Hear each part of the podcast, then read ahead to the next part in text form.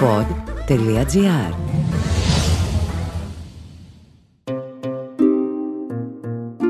Και τώρα μια σταγόνα όχι ιστορία αλλά μυθολογία. Δημήτρης Καμπουράκης γράφει, συνθέτει, ομιλεί.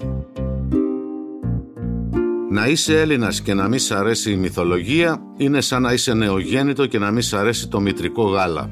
Γίνεται; Δεν γίνεται.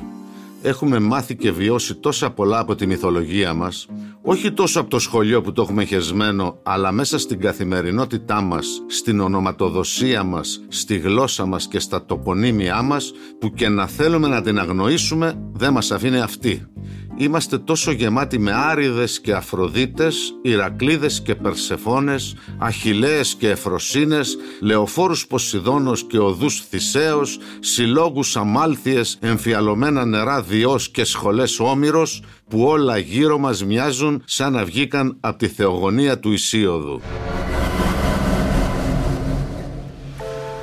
Το να είσαι βέβαια Έλληνας και να μην ξέρεις ούτε το ένα χιλιοστό της μυθολογίας σου είναι το πιο φυσιολογικό πράγμα σε τούτο τον ταλαιπωριασμένο τόπο. Σάμα της ξέρουμε και τίποτα γενικώς για την Ελλάδα ώστε να περηφανευτούμε ότι ξέρουμε τη μυθολογία μας.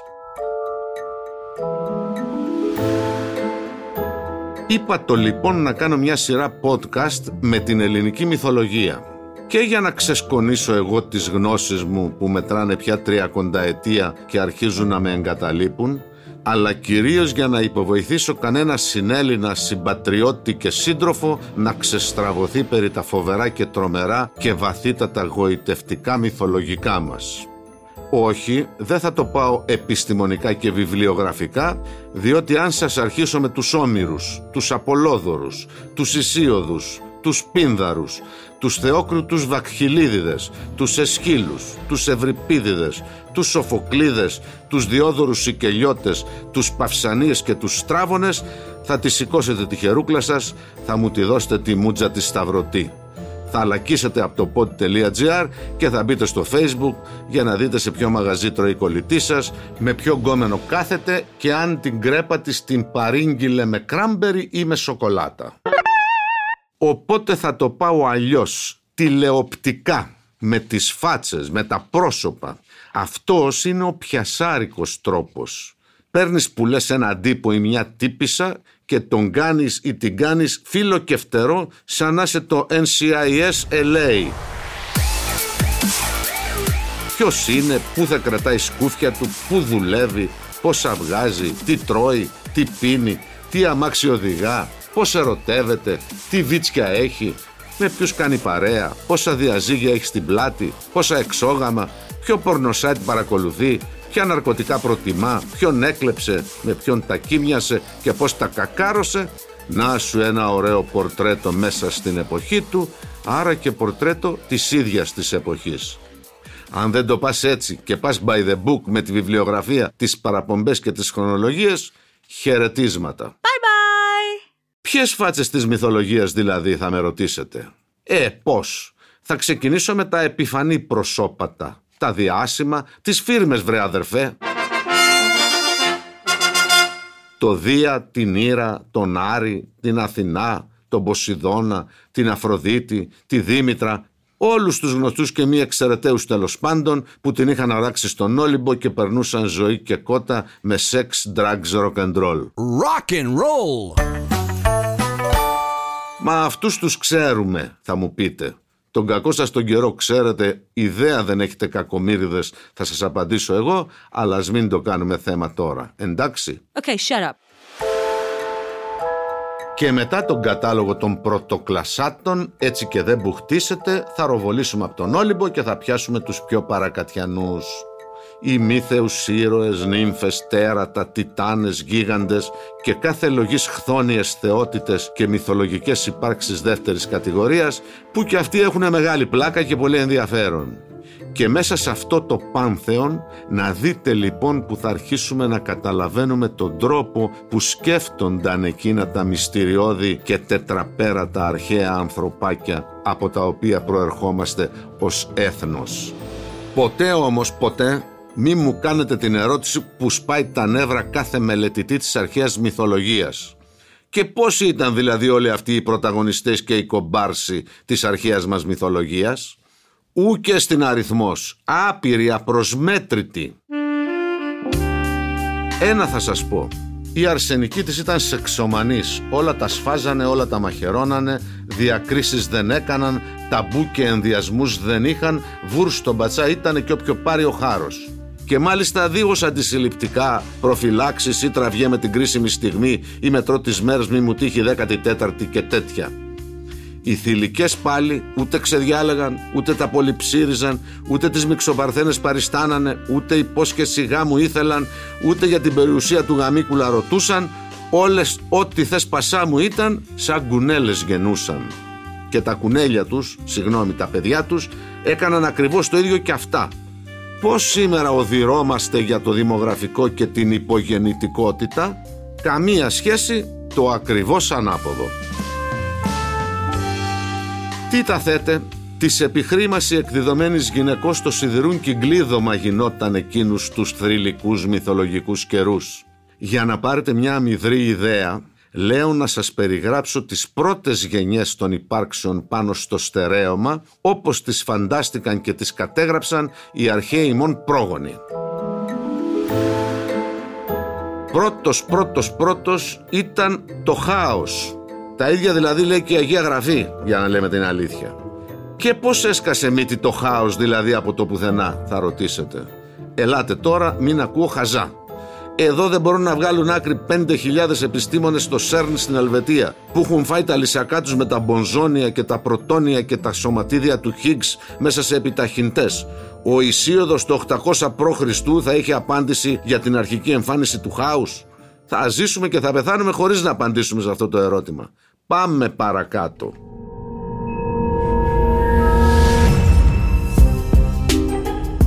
Το χάος λοιπόν άρχισε να γενοβολάει μοναχό του. Και πώς αλλιώς θα γινόταν αφού μόνος του ήταν ο τύπος. Γιάννης κερνάει, Γιάννης πίνει το λοιπόν. Γέννησε τη νύχτα, τη φύση, τον φάνη από το φαίνο με αλφαγιώτα, δηλαδή φέρνω στο φως, γέννησε τον Ήδρο, το υδάτινο στοιχείο σαν να λέμε, τον Τάρταρο, ένα πράγμα σαν την κόλαση που βασανίζονται οι αμαρτωλές ψυχές, τη γέα, την ανάγκη, τον έρωτα, τον χρόνο, τον έρευο. Καρπερός ο χάος με δεδομένη την αυτοδιαχείριση με την οποία εξελισσόταν η ερωτική διαδικασία. Τώρα, πώς διάλογο ερεθιζόταν, γκαστρονόταν, πώς περνούσε την εγκυμοσύνη, πώς ξεγεννιόταν, πώς τα φάσκιονε, πώς τα θύλαζε, πώς τα μεγάλωνε ολομόναχο, θα σας γελάσω. Πάντως τη γέμισε την αυλή του με κουτσούβελα ο χάος. Κι ύστερα την άραξε κατακουρασμένος και άφησε τους απογόνους του να βγάζουν τα μάτια τους αναμεταξύ τους και άρχισαν που λέτε τα αδερφάκια είτε να τεκνοποιούν δυο-δυο μεταξύ τους είτε να ξεφουρνίζουν παιδιά δια της παρθενογένεσης. Κάνει η νύχτα μονάχη της το μόρο, θεό της μοίρας, τους όνειρους, θεούς των ονείρων που αργότερα έγιναν ομορφέας, την έμεση, τη Θεία Δίκη δηλαδή, την έννοια της συμπαντικής ισορροπίας, το μόμο, θεό της χλέβης και του σαρκασμού, τη φιλότη, θεά του σαρκικού έρωτα, του καθαρόεμου σεξ ας πούμε, κάνει το γύρας, μετά γεννά τον θάνατο, κάνει και τον ύπνο. Ο ύπνος είχε λέει αδέρφια το φοβήτορα και τον φάντασο, άρα και αυτά παιδιά της νύχτας ήταν. Δικά της ήταν επίσης η απάτη, όχι θα έλειπε αυτή από τις απαρχές του κόσμου μας, η οηζής με ύψιλον, η μιζέρια δηλαδή, οι τρεις μοίρες κλωθό λάχεσης άτροπος, οι κύρες με ήττα, δαίμονες του βίαιου θανάτου και η έριδα. Αυτά τα ξεφούρνουν σε μονάχη τη συνύχτα δια της παρθενογένεσης ή της ερωτικής αυτοδιαχείρισης όπως θέλετε πείτε το. Μετά βαρέθηκε να αυτογκαστρώνεται και πήγε και έσμιξε με το αδερφάκι της τον έρευο και άρχισε το ζευγάρι να γενοβολά. Κάνουν τον εθέρα, την ημέρα και το χάροντα. Δεν χρειάζονται εξηγήσεις αυτοί, έτσι. No. Στο μεταξύ, ενώ η νύχτα και ο έρευος έβγαζαν τα μάτια τους, το είχαν ρίξει στην τεκνοποιία και τα άλλα δυο αδέρφια τους και παιδιά του χάους, ο Τάρταρος με τη Γέα. Αυτοί κάνουν τον τυφώνα, τον Πόντο, τη βαθιά θάλασσα δηλαδή, τον Πίθωνα ένα φίδι που φιλούσε το μαντίο των Δελφών, τα ούρεα, τα ψηλά βουνά σαν να λέμε, τον έμειο δράκοντα, αυτός φύλαγε τον τάφο του Δία στην Εμέα. Κάνουν και τον ουρανό. Δεν πρόλαβε ο ουρανός να σκάσει από τα αυγό και άρχισε να βγάζει δικά του παιδιά. Κάνει ο ουρανός τις ερηνίες, αυτές που βασάνιζαν όσους είχαν διαπράξει εγκλήματα. Κάνει τους εκατό γίγαντες, κάτι μαντραχαλάδες κακομούτσουνους να σου σηκώνεται η τρίχα. Κάνει τις μελιάδες, αυτές ήταν νύμφες των δέντρων. Κάνει και τη θεά Αφροδίτη. Λιγάκι παράτερα τα έκανε τα περισσότερα παιδιά του ο ουρανός, διότι αντί να χρησιμοποιεί τους όρχες του κατά το σύνηθες, τον ευνούχησε ο γιος του ο Κρόνος και γενοβολούσε από τις σταγόνες το αίμα και από το σπέρμο που έφευγε από την πληγή. Αλλά αυτά είναι αμεληταίες λεπτομέρειες, σημασία έχει ότι ακόμα και έτσι γεννούσε ο ουρανός. Όταν βαρέθηκε την ερωτική μοναξιά και πριν ευνουχιστεί ο ουρανός, του μπήκε ο διάολος και πήγε και έσμιξε με τη μάνα του τη γέα. Θεέ μου συγχώρεσέ με.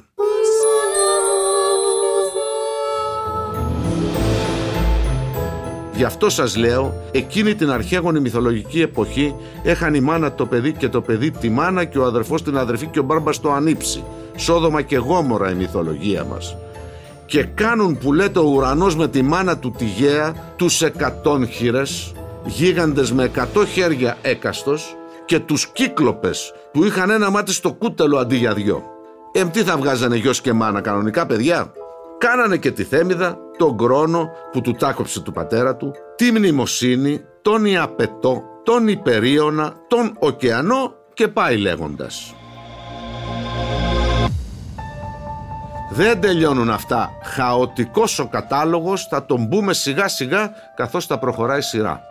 Αλλά και φοβερά γοητευτικός αυτός ο κατάλογος, έτσι. Κάπως έπρεπε οι αρχαίοι μας να εξηγήσουν όλη τη φύση γύρω τους, τα πράγματα και τα φαινόμενα που καθόριζαν τη ζωή τους. Κι είχαν και φαντασία οι άτιμοι. Μια νορμάλ εξήγηση δεν καταδέχονταν να δώσουν. Οι τύποι δεν παίζονταν. Το τι τέρας, το τι κτίνος, το τι δυσμορφία και τι κακομουτσουνιά γέννησαν δεν περιγράφεται. Τα καημένα τα αρχαία ανθρωπάκια θα πρέπει να ζούσαν μέσα στον δρόμο πιστεύοντας ότι ο κόσμος τους ήταν γεμάτος από τέτοια δυσιδή και αποκρουστικά πλάσματα τα οποία ήταν και παντοδύναμα ήταν και κακιασμένα τα περισσότερα. Προσέξτε, όλα αυτά που σας είπα πριν καν εμφανιστεί ο Δίας και το Δωδεκάθεο. Ούτε το ένα εκατοστό από αυτά τα μυθολογικά πλάσματα δεν σας είπα, ούτε στους πολέμους τους και στα αλληλοσφαλιαρίσματα των τεράτων αναφέρθηκα ακόμα.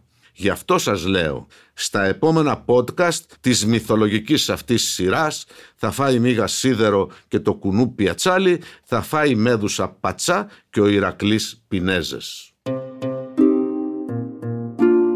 Ακούσατε το podcast «Μια σταγόνα μυθολογία» με τον Δημήτρη Καμπουράκη. Μια παραγωγή του pod.gr.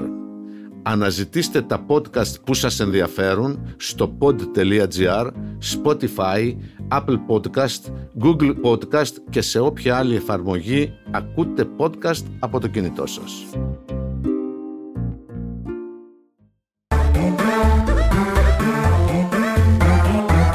Pod.gr. Το καλό να ακούγεται.